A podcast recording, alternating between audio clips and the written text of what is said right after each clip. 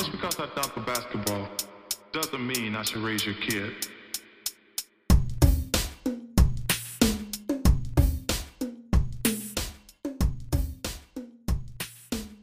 Hello, and welcome back to Dear Adam Silver, a show dedicated to creating and discussing alternative perspectives on sports and art.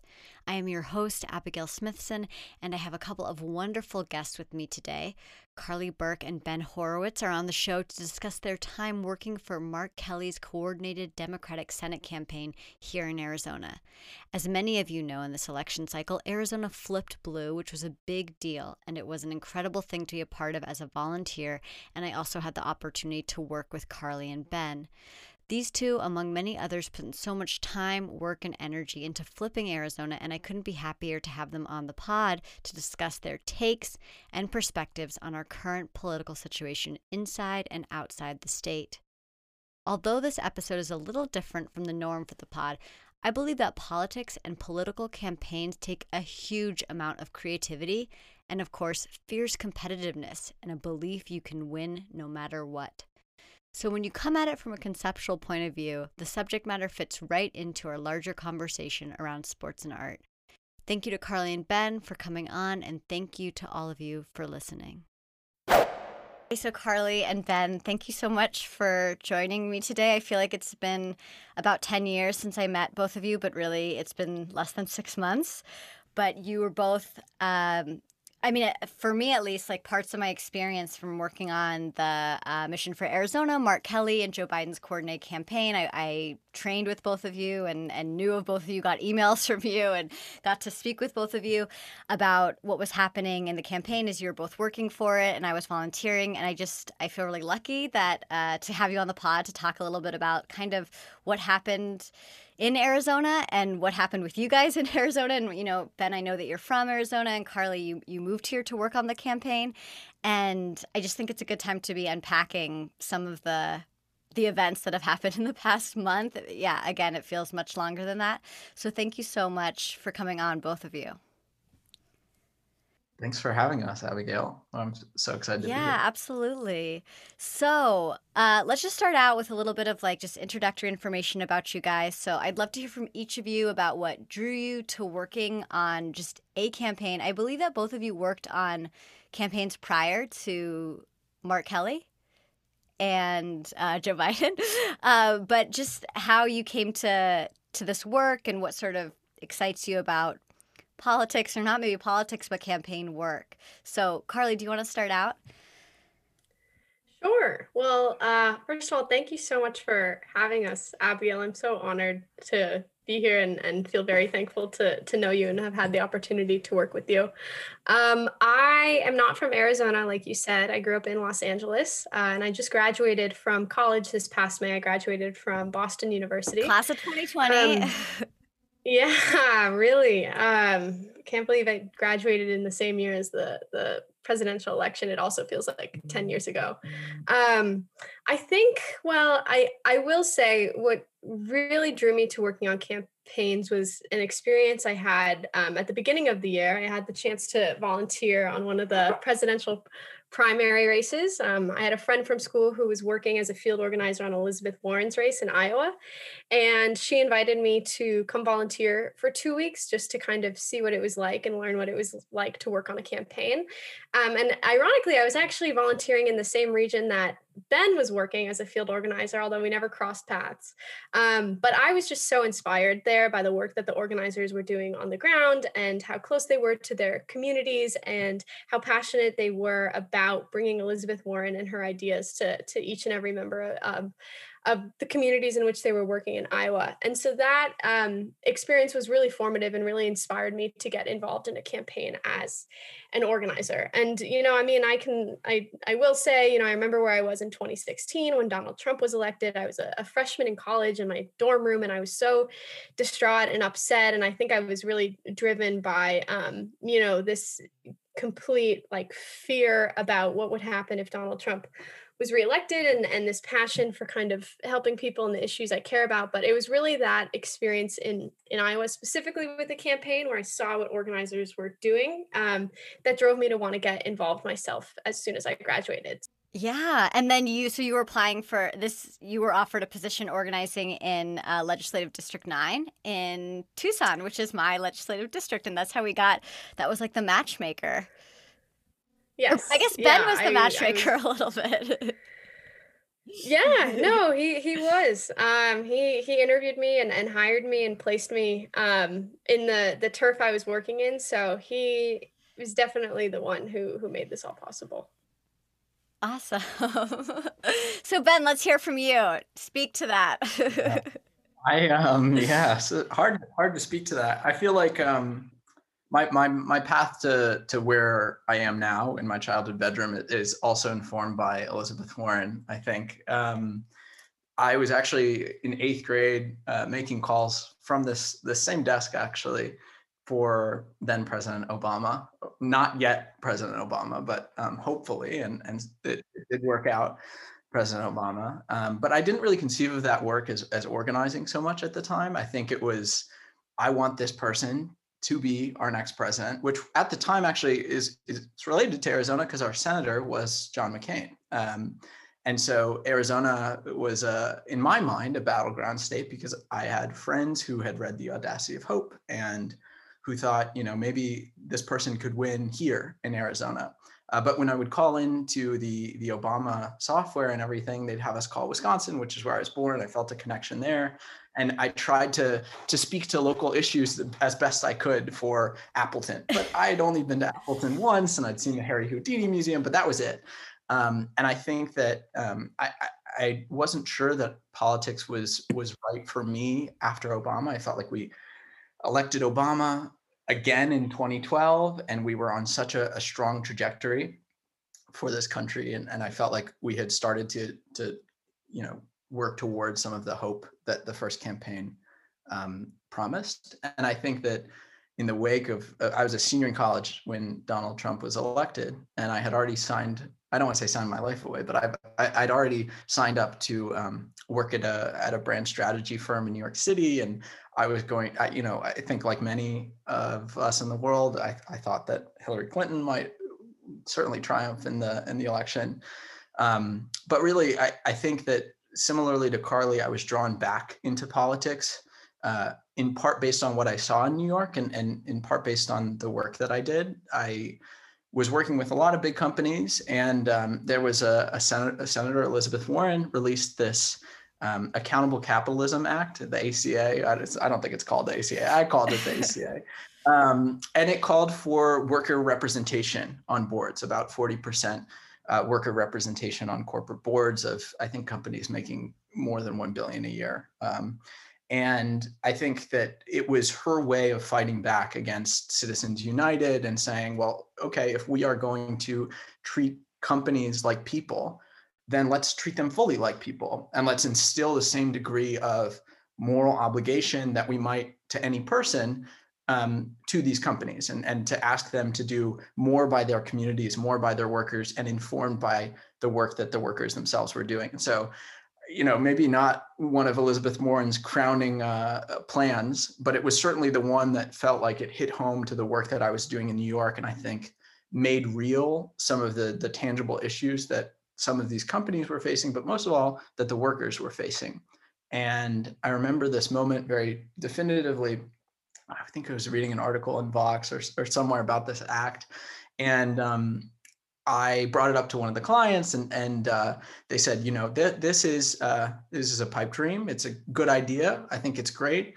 We cannot be the first company to go out on a limb and do this. Our shareholders will kill us. You know, some of the things that Elizabeth Warren are proposing are might be great for our industry and might actually help all of us grow in the face of some of these uh, regulations, but none of us can be the first to do it. But begrudgingly, I mean, we would fight her tooth and nail if she were elected president, but it would be better for the world. That to me, that was it. I was like, all right, I got to do everything I can to help this candidate who's polling in, you know, 3% in Iowa win. Um, and I got in touch with a friend or a friend got in touch with me, depending on how you view it. And um, I quit my job, left my apartment, um, and moved to Iowa.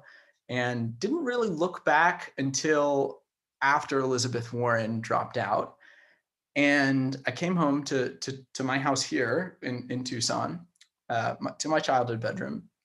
Did quite a bit of reflection on what I wanted to do next, and um, on my desk was a, a Mark Kelly hat because we had donated to, to Mark Kelly and I had shipped it here because of the pandemic.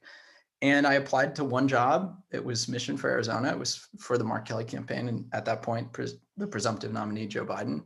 And I got it. And I feel really lucky that I was able to then uh, work in my hometown, in my home street, my home legislative district, legislative districts nine and 10. And, and um, Carly was the second person I hired.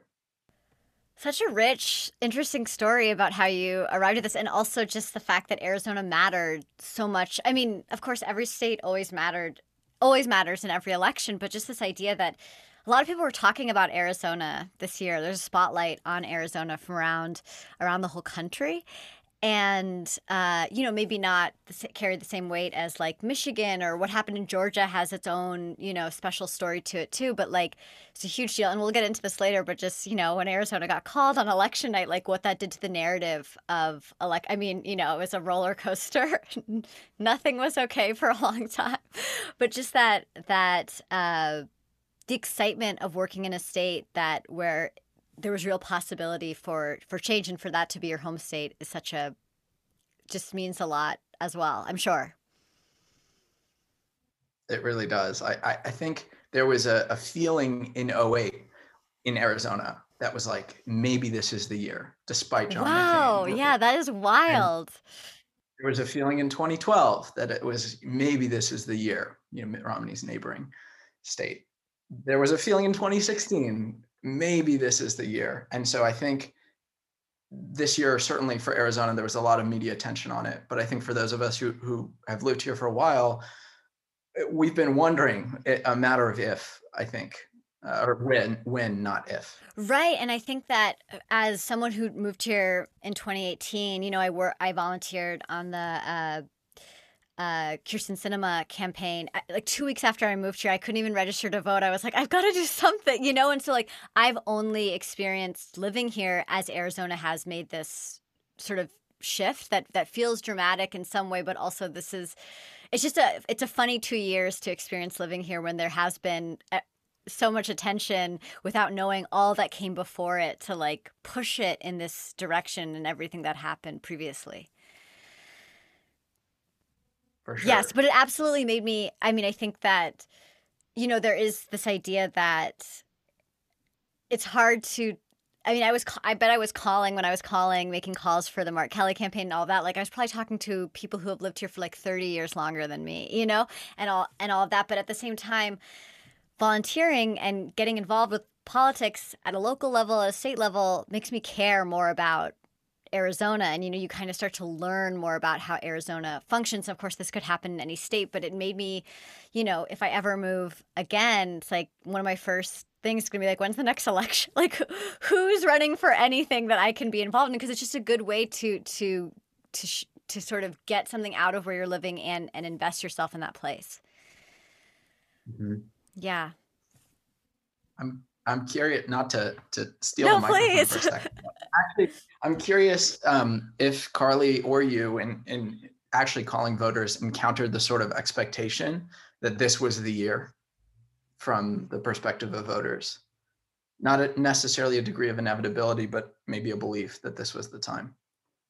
There was so much desperation, and like a lot of the people I talked to, just about you know just focused on Trump. I mean, I, I think, you know, and, a check on Trump that it just felt so much about this year in particular because of Donald Trump rather than this year in particular because of this inevitable shift or this this ongoing sort of move that's been building for a while was the the feeling I got that whatever excitement and investment there was was like related to Donald Trump more so than um, this other movement. Mm-hmm. I don't know, Carly. um yeah i think i think abigail spoke with a lot more voters than than i did um because she was amazing but i think if there was an expectation that that this was the year i think from who i spoke with everyone was um i think energized by Kyrsten Sinema's win in 18 and i felt like that energy was still carrying people forward into to 2020 and kind of built the excitement uh, for Mark Kelly. Um, and I think that honestly, that excitement for for Mark Kelly and the potential to elect a, a, second Democratic senator is also what what carried a lot of the excitement for Joe Biden. So that was definitely the attitude I got from speaking with the voters I spoke with and the the volunteers I worked with. That this was the year, and it was. Yeah, absolutely. So I think, and and Ben, you meant I think that what you mentioned earlier about working in brand strategy ties really well into uh, my next question because I'm really interested in what you all think of politics as a creative pursuit, a a sort of line of work that you need a lot of creativity in and of course branding is such a huge deal as we're seeing right now with the the sort of back and forth between the more moderate members of the Democratic Party and the more progressive members about like what are the right slogans to use, what are the right words to use.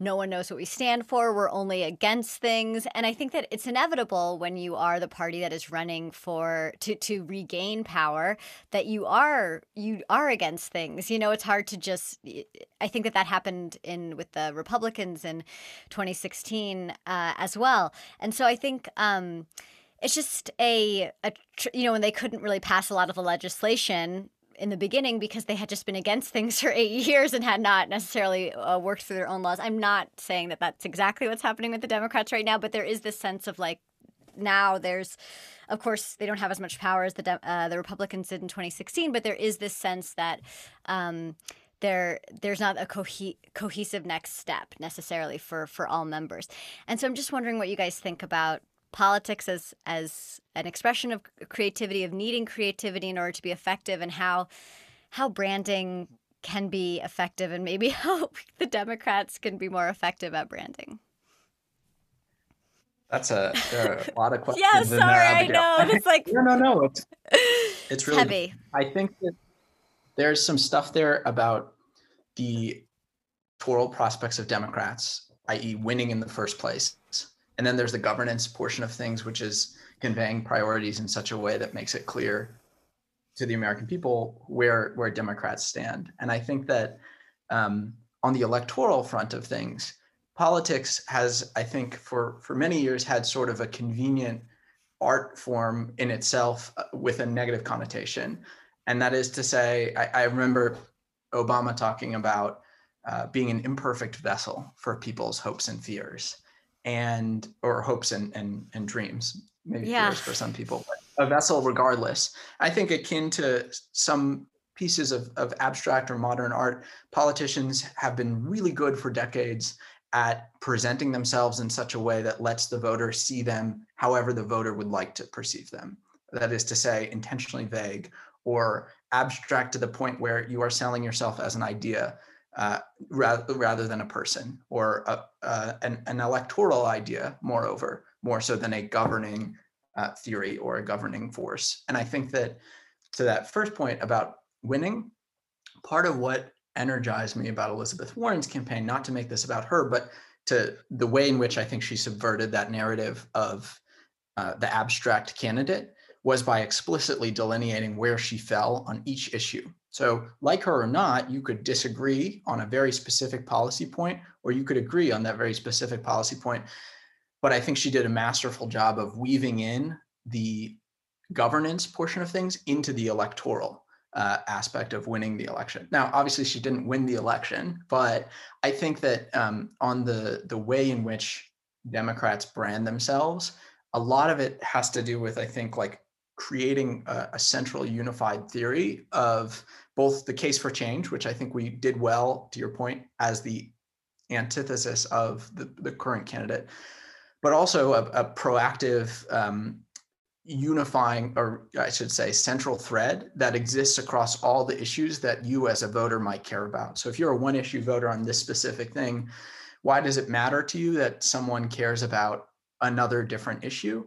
I think there needs to be some thread that's contained in, in, each of those uh, issues that lets the voter feel connected to the party as a whole. And I, I think that one thing that is missing is like, you know, regardless of if you agree with the premise or not, though I certainly do, there's the the central economic message, which is that a lot of it is tied to who has power in this country and who doesn't.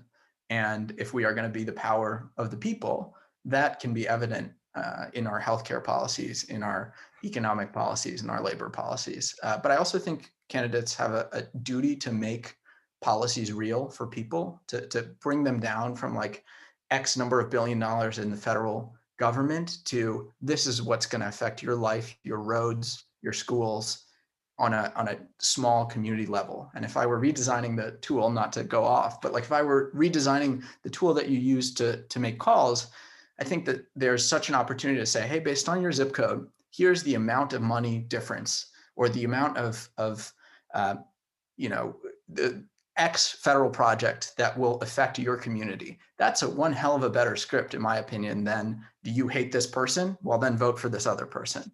Um, and I, so I, I think that that is where the the art form for me continues in terms of making things real for people, not because they need to be talked down to or educated on these things, but because I think we as a, a and a government have done a really bad job of connecting government to people's lives and vice versa.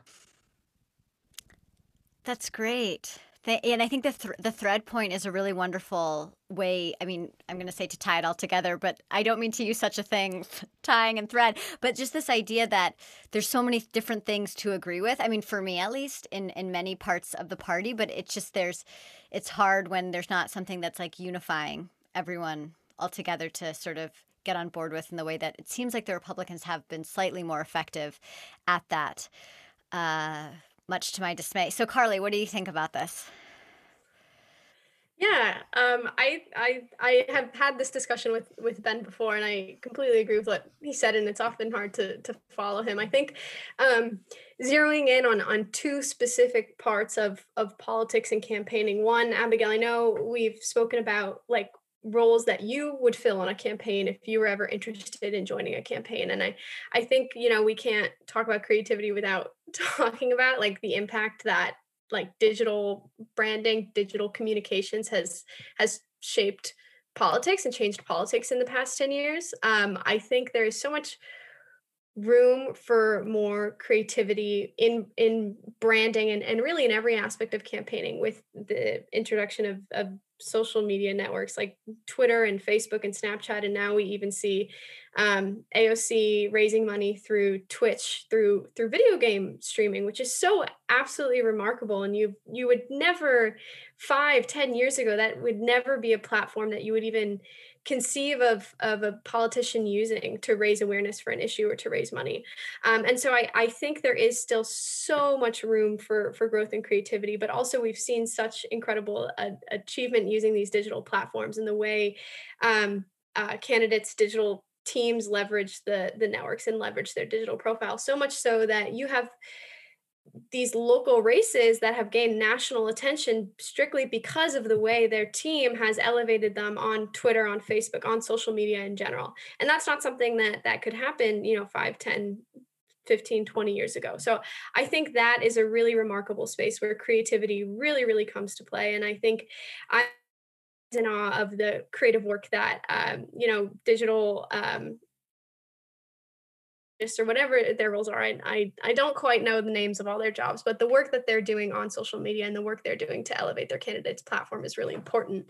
Um, the other thing I, I just think where creativity is so critical is in organizing itself and I, I say this because i have experience as an organizer um, we we talk every single day about how to creatively organize communities and bring communities together and i think that was especially apparent in this election where we couldn't get together in person where we couldn't hold events in person where um, you know i would i would hear about ben's experience in iowa and all of the creative ways he brought together his community in iowa and those simply weren't options that we had within the context of covid. So i think in every aspect of a campaign or politics creativity is is fundamental to success and to getting your message out and to connecting with people and to bringing people together. Um, and so i i i don't think there is any context in which like art and creativity are are not important to the work we do and the work that that campaigns do. And those restrictions that we had like forced that I mean, I'm I wasn't an organizer so I can't say but just that the creativity sometimes uh comes from being restricted and only having a few options that you kind of have to think about how to make those options as effective as possible. Uh, and yeah, so I mean, I think that that's a great point that this is a particular year that required doing things in a different way that that would not have been the the uh, circumstances in other years. Yeah, absolutely. It definitely pushed the the boundaries of my own creativity and every single day and in the job it was thinking about how can I connect with more people? How can I bring this community together? And and that's what I I I kind of credit gave rise to events like the art event that we did together looking at art and and uh, social justice and and politics um, but it was something that within our team we we talked about it all the time and we we you know bounced ideas off of each other and always just kind of tried to push the envelope of what we could and couldn't achieve just using zoom and, and digital platforms Right. And when we think about politics and and art and how those cross over, and Carly, I was so thankful. And Ben for having been given that opportunity. Carly's idea, Ben's support. Thank you so much for letting me put that panel together to discuss uh, sort of social social change through art and how that can, you know, happen through politics as well. And the the example that I cite in that presentation about uh, Bree Newsome taking down the Confederate flag on the South Carolina Capitol property was like this huge sort of coming together of several different things. So Bree Newsome identifies as an artist. We are on like essentially, I mean, the, the property that belongs to the state, it's also political grounds in, in many ways. And then of course, this issue with the Confederate flag can be politicized, but also is about human rights. And so, like, how all of those things just cross over all the time. And of course, we're seeing how that, um, and they know that was an issue of, of I mean, I, I don't know if it was done under the Black Lives Matter movement, but it's, it's, certainly a issue that has to do with Black Lives Matter, and we're seeing that how that is playing out repeatedly, and um, it's just an important thing to to recognize, definitely. I think there's a, I, absolutely, and I I think there's a general aversion, like even in the example that you cited of uh, you and Carly doing that event. Um, I think that there is a general aversion to things that might be considered either controversial or weaponized against a politician. I think monuments are a really good example of that, which might be affected later down the road, or um, meanings might be taken on uh, on behalf of the monuments without the creator's necessary knowledge. But I think that the trust that a candidate has in the team, but also to Carly's point about digital things, letting um, things down the line sort of take on life of their own, I think is really important to cultivating a real sense of a community that exists after an election than just the electoral end of things. And I think that this tension point between governance and winning an election is one that is evident in those monuments as well, or the ways in which monuments function. Because in many ways, like Carly's Facebook group of volunteers is itself a living monument that I think is taken on new life after the campaign in some ways and and but that is certainly not part of a, a general co- communication strategy. That is i don't want to use the term trickle down but that is a trickle down effect of um, the ways in which i think the organizing in the box of the pandemic forced out of the box solutions that as a result of them being out of the box or frankly a little bit normal or banal in the form of like a facebook group it's accessible and I think that um, the way in which art and politics intertwine, it might mean that there are people who are interested in art or consumers of art or, or generative practitioners who might be a part of uh, politics now that might not have had they not had that entree point entry point um, into into politics. So i think that the more entry points that we can provide as a party and specifically as organizers i think carly did a really good job of this of little steps up into a broader narrative or into broader political purposes. That's i think what's going to help bridge that tension point or, or divide between the governance and the electoral end of things.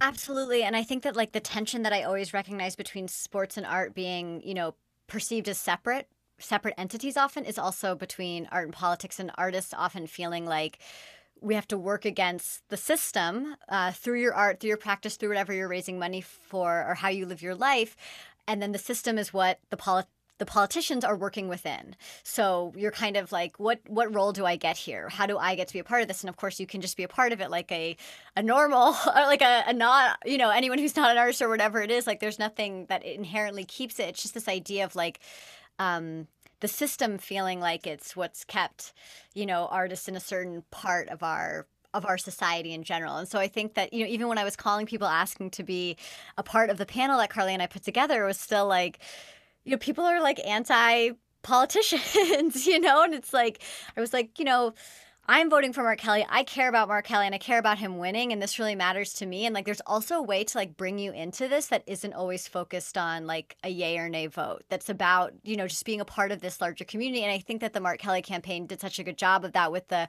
weekends of of action or the the the events that were one of them was was ours but like all these events and discussions that took place on zoom about different issues that that Matt might not you know you might have found like one or two that mattered to you but like it just it felt like it was opening up the space for a lot of different people to come in with very specific agendas.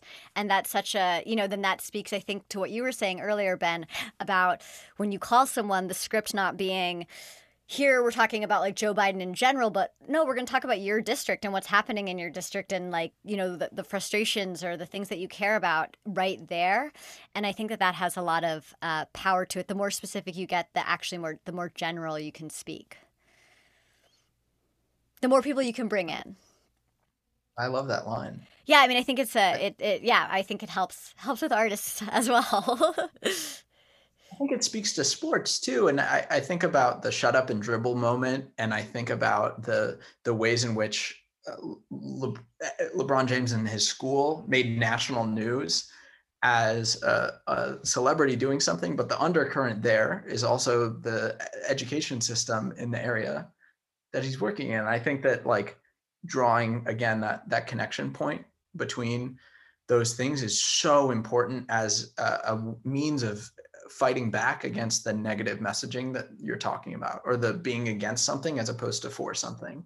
Um, because i think too in being for something you are always implicitly fighting something else uh, in some ways. And so i think it's a matter of casting that um, that that action in a way that is authentic and not just uh, against something. Yeah yeah, absolutely. Uh, and and just the the sort of the branding, how we how we pitch ourselves, how we share ourselves, how we're how we're communicating the ideas. I know that Carly and I had talked when we got to meet in person. Finally, we just spoke briefly about uh, that how when you know I was saying that when I woke up on Wednesday morning after the election, you know, really upset about how many people um, thought Donald Trump should be president again, should be president for four more years, and also really frustrated that the Democratic Party seemed to fail in in, in conveying its message, um, in in the in a way where I agree with so many of the ideas, and I feel so strongly about some of the ideas. It's like how and not just for me but for other people i don't know i mean i guess that's also an issue is just like what i want for other people but it's just this idea of um, we can do better, so much better. And not like, I mean, we can do better too, but just this idea of as like a national party, uh, I just, I want, I want more. Yeah. Um, so let's uh, sort of go to election night. I'm sure we're all watching the returns. And, or I mean, I was just looking at Twitter because I couldn't deal with visuals at that moment. Um, and my mom texted me, Arizona just got a call for uh, Mark Kelly and Joe Biden. I text Carly. I'm like, what's happening? She's like, it seems, I mean, I think you were like, you know, it was already that time of the night where it felt like we needed a bigger like the thing that we thought might happen was not happening this this huge wave was not going to happen and and carly mentioned that in the text and I think I know that I felt like, why is Arizona being called so early? Like this is crazy because I remembered in 2008 or 2018 with um, Kyrsten Sinema, it took like two weeks to finalize those results. Kyrsten Sinema was losing on election night. I was like, what has happened here that they are now able to call this election so soon? So there's a lot of suspiciousness, and I was just wondering, like, your guys your election night experience how did that go as as people working in arizona uh, and arizona being sort of this weird, playing a weird role that night. And would you like to go first? I'm. I'd like to hear what your election night experience was first, Carly. Um, so I I will say mine was unique for this election in that I was living with you know eight other organizers on the campaign. Can you guys hear me? Okay? Yes. Okay. Crystal clear. Um, so that was really special for me in that I got to share that night with them. We had been doing this work together. We'd been living together, um, and so being able to to be in that environment was really special. And I recognize that's not an opportunity that a lot of people had on this campaign or or not on a campaign. Um, I think when Arizona was first called by I think Fox called it first. It was really early in the evening. um, and I was perplexed. I was like, there's no way. Like, I just like refuse to, to, uh, recognize this like i can't like celebrate this yet like this is just one call.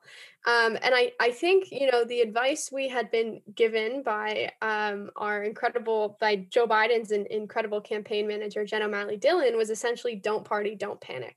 And that was basically like whatever calls are made you know we don't celebrate it but we also don't panic because everything will inevitably change as the week goes on um, and so I definitely like like um, Abigail. I was feeling really up, upset um, at the lack of kind of like landslide that was emerging in favor of Joe Biden. I think we all just wanted to see the U.S. just like definitively reject Donald Trump, and like that was something that would have been so satisfying and what we all wanted. Although we knew that wasn't what we were getting. So I tried to stay relatively stable um, throughout election night. I was trying not to panic. I was trying not to party. I think at about two in the morning when uh, the AP called uh, Arizona and Mark Kelly, I partied just a little bit, um, but then I went to bed because I realized I couldn't stare at MSNBC any longer. I wasn't going to learn anything. What is par- partying um, in this case? Like when you say you partied a little bit, I did a cartwheel. Like... Yeah, I'm so sorry. I think I think party in the sense just means like celebrating sure, and course. acknowledging that you've won. So like really taking in like wow we've done it we've won this election yeah. like we did it um and especially in Arizona, I mean, we knew the the votes would continue to be counted throughout the week, and so there was no reason on election night to to to celebrate or to kind of bask in this kind of like despair. So I would say election night I was a, I was definitely a little upset, but I was trying to remain relatively calm, knowing that the next day I, I had to get up and, and work and that ballot cure, our ballot cure process in Arizona was going to start, but also that I just had to be patient and not wait and not really react until every last vote was counted. It's wise words, Carly. Really Did wise words. No, you're good. I just the don't panic, don't party, and just you're talking about staying calm. That was that's just if we can all hold on to that, you know, in two years maybe and live that out again, because it's just really hard to not lose lose your mind really early on in the evening. You know, as soon as Florida does whatever Florida does, it's like ah, you know. So it's just uh, it's uh, it's wild ride, definitely. It was it was definitely hard, and that's what I think I mean when I was lucky to be surrounded by eight other organizers on the campaign because we could all kind of keep each other in check about what was happening. Yeah, absolutely. And Ben, what was your experience? I am trying to remember because I was very tired on election right, night. Right, right, I think um, I was. You know, it's interesting. I think that except for maybe a few people at the most senior levels of a campaign, election night looks like to everyone sitting on you know new york times or washington post or fox news or wherever you are refreshing a page. And uh, my memories of that night are refreshing pages time and time again. I think that we had um, we, we found ourselves in an interesting place because we we are arizona. We've been accustomed for years and years of early vote by mail elections. And so we had a good idea, I think, going into election day of how many people had voted, the percentage of people who had voted. We had a good idea of how many registered Democrats, Independents, Republicans had voted. We knew what turnout was looking like in a lot of these areas.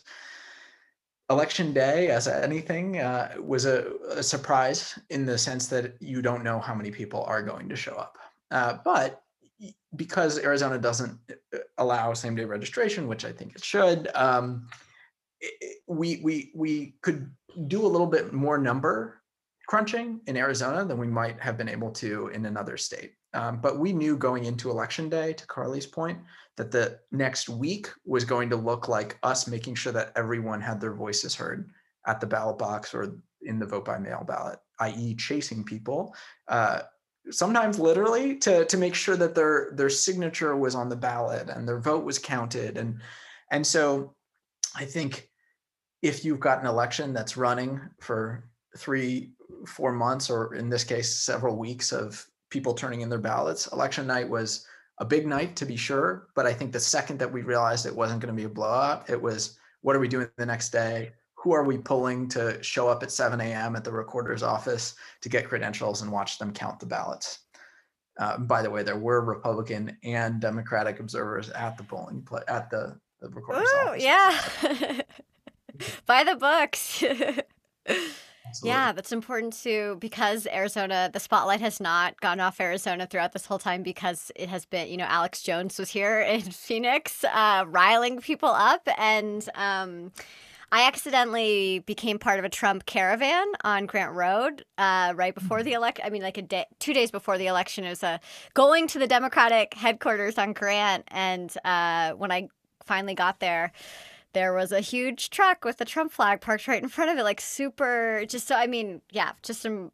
There's a lot happening in and around the election before and after that. Uh, yeah, a anecdote, but I, I mean, I also think that um, what you're talking about is like things continuing on after the election. I think that you know that we had a bunch of election nights, like leading up, or election days, sort of leading up to this, and that that's something else that kind of plays into the engagement. I think is like people and and, and sort of staying engaged beyond that one night. I mean, of course, there's things like you have to do, like carrying the ballots and things like that, but that it's not just like packing up and leaving necessarily. Or I know that um, I think Alexandria Ocasio Cortez talks about this like year round engagement. So it's not just showing up at a specific time to to get those votes. Absolutely. I, I'm looking for this uh, this quote from Carly. I remember we were on um, we were on Zoom, uh, most of the team, and, and Carly got a call from one of her volunteers um, from Legislative District Nine who had volunteered for election after election after election. Has been been an Arizona native for decades, and um, she was just so emotional. She didn't understand why we didn't repudiate Trump to the degree that we we were expecting to or hoping to. Um, but also, I think why in Arizona, you know, some places had called it and others hadn't. Should we not trust those initial reports? I think Arizona, more than any of the other states, it was unclear uh, why some had called and and and others hadn't. I remember the New York Times blue map didn't change uh, or didn't change to blue until nine days, I think, after the election. But um, Carly talked about, she said something that seared to my brain uh, that she said to this person who I think asked, you know, when is, when is it going to change? I think was her question. Um, and Carly said, change really only comes in increments, period. Uh, and this is a small increment, but it's an increment nonetheless. And I think that embodied some of what we felt uh, on election night itself, where it was clear that Mark was going to win, but Joe was was still not 100%. This episode of Dear Adam Silver is brought to you by Bookmans. What better time than now to support our favorite local businesses, especially during this holiday season? And for me here in Tucson, it's Bookmans. I was just in Bookmans the other day to get a copy of the book Harold at the North Pole. For those of you who don't know, the Harold and the Purple Crayon series by Crockett Johnson is about a baby that gets out of his crib and draws the world for himself using a purple crayon. I highly recommend this series for all of your friends below the ages of five, and it's been one of my favorite books since I was about two. It is very important now, during the pandemic, more than ever, to shop and spend our money locally and with businesses we care about and trust. Bookman sells used books, records, movies, musical instruments, and more, and is a wonderful community oriented store. The shelves are stocked with items brought in by the community, and in addition to shopping, you can also trade your own used items in at Bookmans for cash or store credit. Bookmans has curbside pickup for books ordered ahead of time and for selling in trades. Please visit www.bookmans.com for more information and to find your nearest location. And remember, Bookmans has cool covered.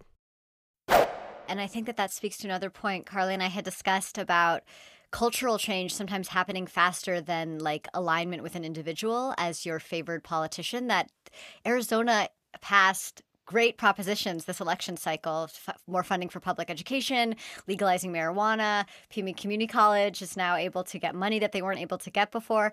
And so it just feels like that, and that had been being pushed for a while as well. And so the fact that, I mean, the the candidates that you might I mean, I think that you know, since Arizona flipped, it's it's not the best example for this, but like, and I'm still we won't know until 2022 or 2024 if Arizona's like flipped in a way that like Virginia flipped or in a way that like I'm not sure what another comparison would be, but that it could, you know, it could flip back, and this is the exception because people were voting against Trump versus like for something, but that the culture, like, there's some cultural movements that are happening that like we still have to catch up the like party alignment to those cultural movements in many ways, and so like that incremental change, those little things, even without Joe Biden winning Arizona, it would have been a really big deal that those propositions pass like politically for this place.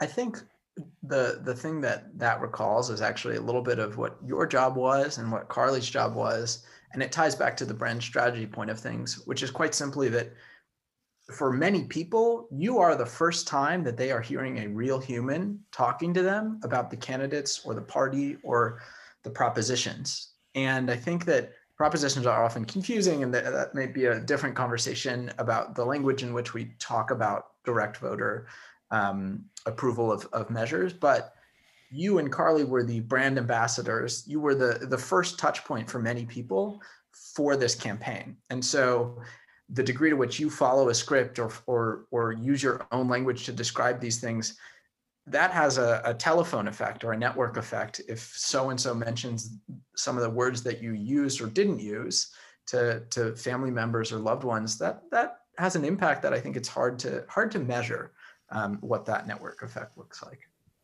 Sure. Absolutely. I also just want to add, sorry, yeah. Please. Can you guys hear yeah, me? Okay, you're, I'm so sorry. You're, com- you're coming through. It's great. Um, just to to your point about like creating long term change and kind of I know we've spoken about this like setting up an infrastructure and an electoral campaign that lasts beyond the election. Um, I think that also is is critical um, in Arizona. And, and I think part of the reason why we won in Arizona this year, which this is not news to any of you, but I just think it's in, important to like vocalize it that so much of of the win can be attributed to the work that like groups on the ground like grassroots organizations have done um, organizing communities for the past you know 10 years. Um, and so i i think you know for me coming off of this uh, campaign i've been reflecting a lot about the role that um, electoral campaigns have in impacting and shaping a community and the role that like community organizations that are on the ground all year long have in shaping a community. And so i think at least one thing that's really that was really important to me and, and guided me through a lot of this work is is thinking about how to keep the people who helped you know drive this election engaged um the election is over and after we've won how to how to set it up to win again in 2022 that's really important to recognize.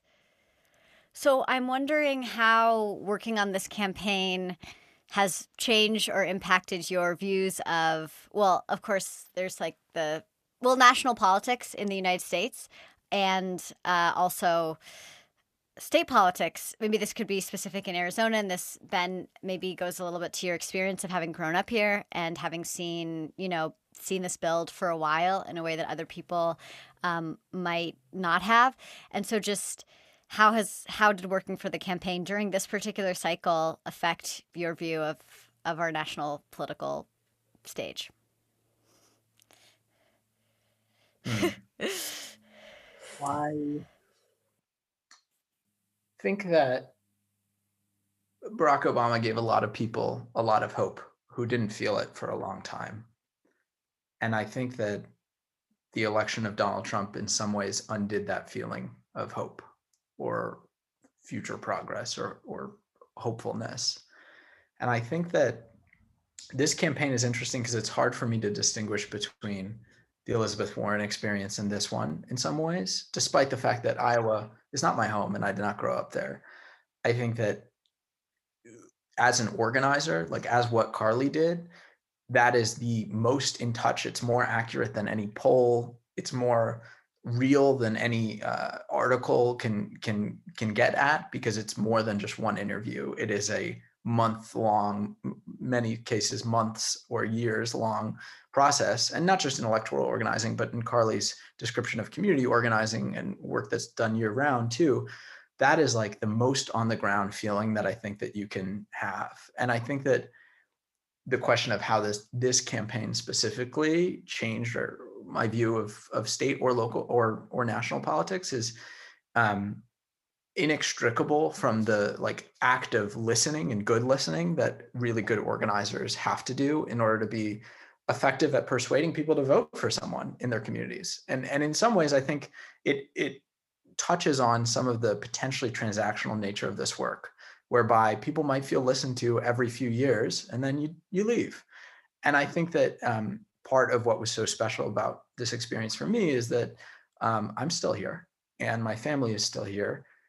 And the people with whom we worked and the volunteers are all still here and they will be, and generations later will be too. And that's the case in any campaign. But I think it's realer when you log into Zoom and you see your third grade teacher and uh, your first kiss and someone who just got engaged and you're wondering why you're still in your childhood bedroom. But I think it's it's um I digress. I think it, it it's important uh, for me to have seen who got engaged, why they got engaged, and why they stuck with it for so long, for so many months of uh, getting the phone hung up on you. Like, wh- why do you care enough to keep going? Uh, and and in the face of that, I think, why do you care enough to potentially keep going after the election? I think that electoral organizing in this camp in, in this pandemic to your point captured a lot of people who might not otherwise have felt like they could participate. It's a both a blessing and a curse that everything is virtual.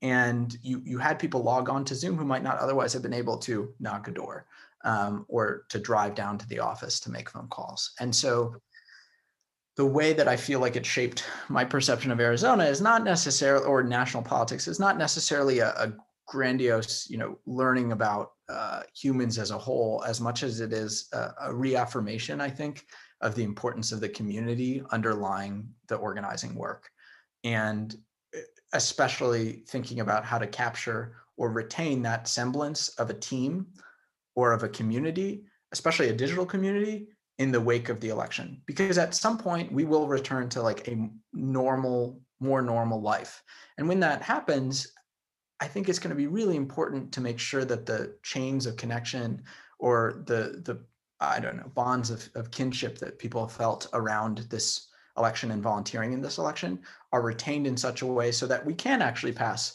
more propositions to, to fund education the way it should be funded in Arizona. Um, because to me, actually, those propositions are a, a bigger bellwether of the state of Arizona than the candidates themselves might be. Um, passing a tax increase in Arizona is a huge deal of any sort, much less for education.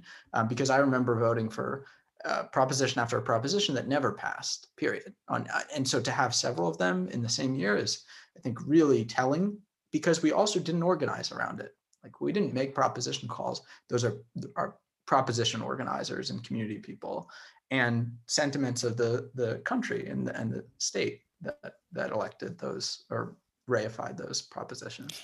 And and the failure of those propositions before potentially without those fa- i mean it's just like kind of you continue knocking. It's you know with uh, stacey abrams what she's done in georgia and and her loss in 2018 like it mattered that she ran and and organized as much as she did then like we're we're and hopefully will continue to benefit from the work that she put in before. And I, I've, I've heard that compared to you know what it mattered for Jamie Harrison to run in South Carolina in a way that that could make it easier for someone else to win there, uh, hopefully against Lindsey Graham in the future. So. Uh, that, and red for ed here. Yes, absolutely. I think the, really clear, tangible connection between the red for ed organizers and the teachers and ultimately passing that. And I think Carly saw that too with some of the the survivors of gun violence here. I think that that is so real and raw in the Tucson Mhm. community that who knows where we'll be in a Yeah. few years there. So Carly, yes, please speak to your the change that that you felt from from working, and and and of course, like shout out Elizabeth Warren as much as you want, or the campaign that you worked on before before joining uh, Mission for Arizona. Yeah. So, um, one thing I, I will say to preface is that, uh, like I, I said, I'm from Los Angeles. I grew up in California, and I, I grew up in a community that honestly didn't pay that much attention to state or even local politics. And that might be because we're so far removed from Sacramento and from Northern California. But at the same time, I, I think I, I will say about my own community, there was a real lack in within my family, within my community as a whole, and at um, you know, shaping and, and paying attention to what was happening at the local and state level.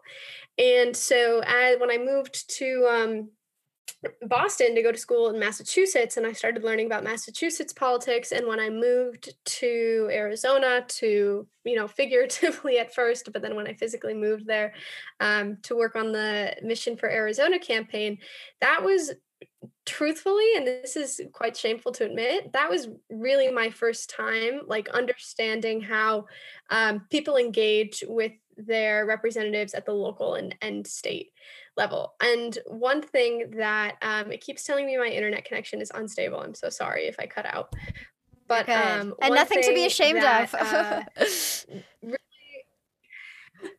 and I'm on my hotspot too. I don't know why my hotspot's unstable. Um, I think for me, what I, I learned and thought a lot about was connecting uh, politicians and, and elected officials and initiatives at the local and state level to the national campaign and how you kind of draw the dots between what's happening at the the local level to the state level to the national level. And i think what really makes me think about this now in reflection is looking at the the corporation commission race in in arizona and the fact that we only elected you know one of the the democrats on the ticket but then elected two of two republicans for the commission as well.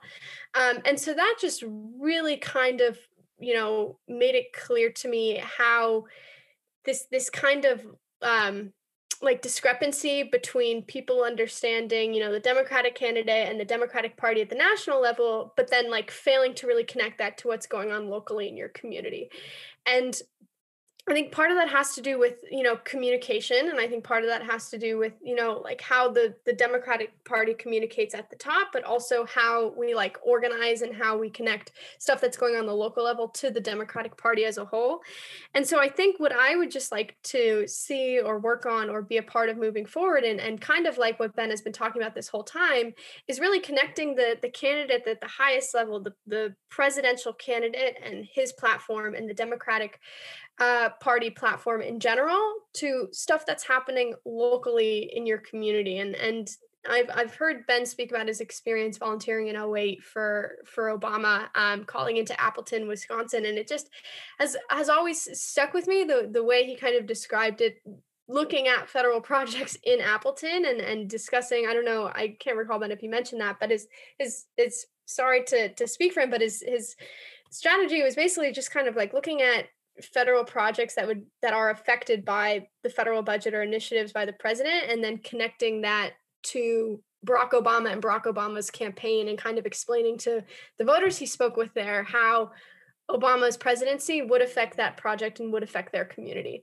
Um, and so I just I think moving forward, I I just think you know it it at least in in some senses as we kind of fight the the fascism that's kind of like encroaching on our our country um thinking about how we connect those dots better all the way up the line from the local to the national level and how those messages you know work together and play off of each other and and how we as as organizers for the national campaign can localize the work we're doing i mean of course we're working in a community but can can localize what we're fighting for and the the broad kind of policies we're fighting for to the to the local community That's such a good point, and I think it just goes back to this idea of it's not over after the election. And I think that you know when when Ben, you're talking about phone banking for Obama in 2008, and that was so I'm a bit older than you guys. That was the first election I voted in, and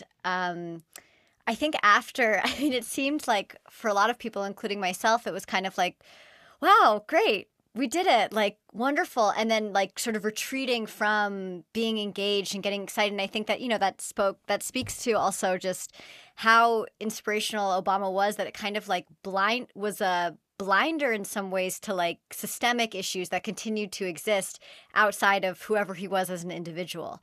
And so, I mean, I was not phone banking. I was not making these connections with Appleton, Wisconsin, and Arizona. I was drinking vodka. Even though I was older and could vote, I was still less responsible than you've been. But I, I think that that is not what is happening. Like that is not what I hear is happening this time. There's like much more attention to it's the system that's the issue. Yes, we needed to elect Joe Biden, uh, but we also need to know that like the issues that we have are bigger than one individual.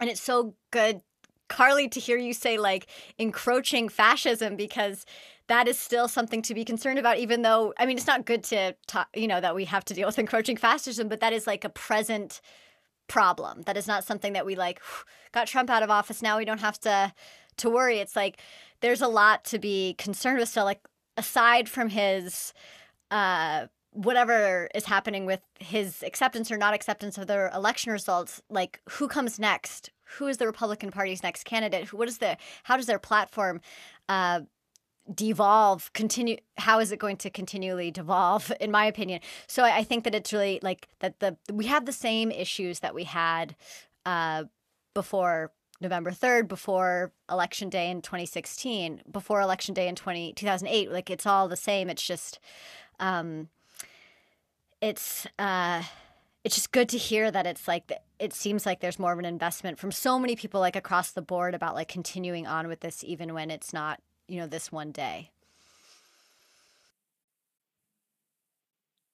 Yeah, absolutely. And I think a lot more people care and are aware of it now. I know my own, you know, parents actually in, in quarantine kind of underwent this whole revelation about racial and social justice. Um, and they started putting in a, a lot more to educating themselves and and learning about you know our, our, systems of oppression in this country in in a way that I've never seen them do before and they now speak about it in a way that I've never heard them speak about it before.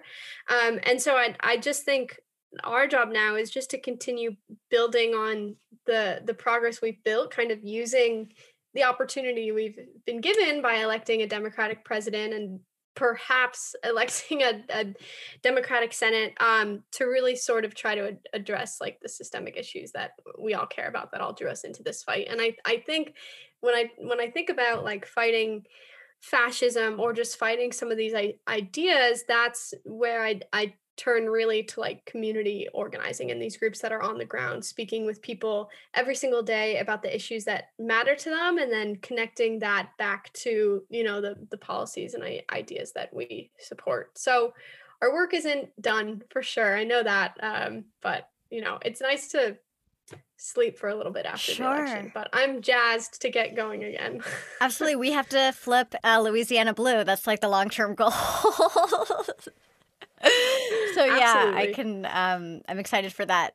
And Ben, do you have any? I mean, I guess this is that was my last question. I did have another question about Georgia. And of course, Georgia flipping is different from Arizona flipping in, in some ways, and you know Atlanta is different from Phoenix, and uh, a state in the the South is is symbolically different from the Southwest. But um, I also don't want to get into the prediction game too much because like it's just uh, as we saw with the the general election, like it's just a bag of disappointments. So, mm-hmm. um, anyways, I just we can let's end with like working, still working after the election. yeah, I um, I'm a ho- wholly unqualified of the Georgia conversation, but I, I I think it is in some ways related to to what you and Carly are talking about and and things happening after the election because there is an election after the election always. Uh, but there is especially in this case in Georgia and I think um, you talked about Stacey Abrams and Fair Fight and LaTosha. I, I think that there are a lot of people on the ground who have been on the ground i.e grown up there who um, I think are feeling I can't imagine what they're feeling, but I think they must be feeling some degree of what we feel here in Arizona or have felt of this is the time, this is the time, this is the time. But they've worked so damn hard for it, and um, and they continue to. So I I hope that both with the Arizona thing in the future and the Georgia thing now, um, it's going to be, I think, in in many ways decided by the hard work of the the people from those communities who have spent their lives um, in them and and trying to change them or or bring the the learnings of that community to a broader one. So i think that's politics at its best is when there are community people affecting change in their community but not necessarily even a change all the time. I think that sometimes it's about amplifying what is working for one area that might be a, a new thing for somewhere else. Absolutely. Well i feel so lucky to have had the chance to work with both of you on this winning campaign, we can say, in capital letters. Uh, it's just, yeah, I mean, I think that I felt like it was my destiny to live in Arizona during a general election cycle for sure, and to experience the excitement around being here and, and knowing what was capable in the state this year. Um, and has only made me care more about this place and, and what happens next. And uh, yeah, just I think that I somehow forgot that Mark Kelly was running in a special election. Uh, and Carly reminded me that when we met up that he has to run for re- reelection in 2022. I, I'm not sure where I forgot that, but somewhere along the way I did. And so, yeah, I mean, it's not not too long uh, before we start phone banking again for that. The state legislature too. I think we we came so close this time. Sure. And we uh, we can do it. I really think that we can, and, and we have to. And the governor governor's race as well is so important, as COVID has taught us here in Arizona and, and in so many places around the world. Right.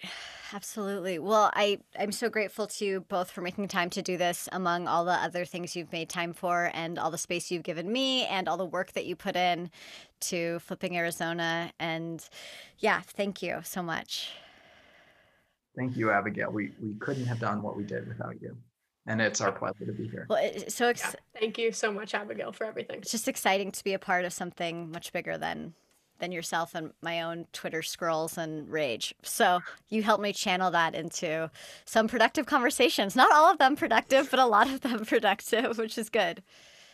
Well, take care of yourself. Thanks, Stay safe. You too. Thank you, Abigail. Uh, Thank you again for all your work during the, the December. Campaign. You were amazing. And January and uh, Georgia runoff, and we'll be texting during that. I'll text you both, you know, whatever. So take care of yourself.